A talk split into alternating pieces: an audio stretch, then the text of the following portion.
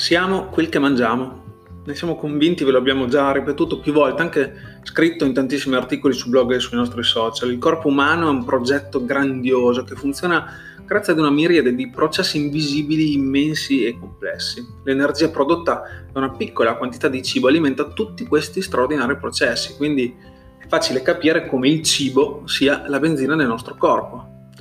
Noi che viviamo nei paesi occidentali abbiamo la convinzione di avere una dieta corretta e completa, ma buona parte della popolazione non assume nemmeno le dosi minime dei nutrienti essenziali nell'arco della giornata.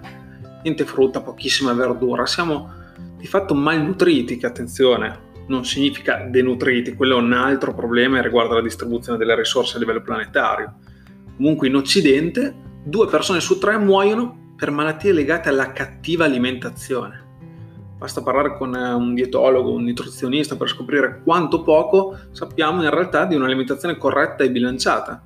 Sono invece tantissimi i luoghi comuni che circolano, anche nell'ambiente delle palestre dove sembra che esista solo il regno delle proteine.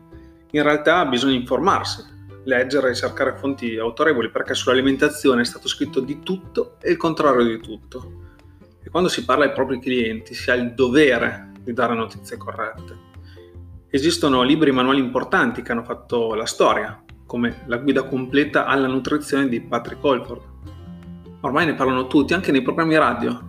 Varrebbe forse quindi la pena fare un piccolo investimento su se stessi e provare a confrontarsi con un professionista, medico o nutrizionista che sia, e farsi fare un programma alimentare ad hoc. Tutto alla fine passa dalla nostra voglia, come diceva Ippocrate, di far diventare il cibo la nostra medicina.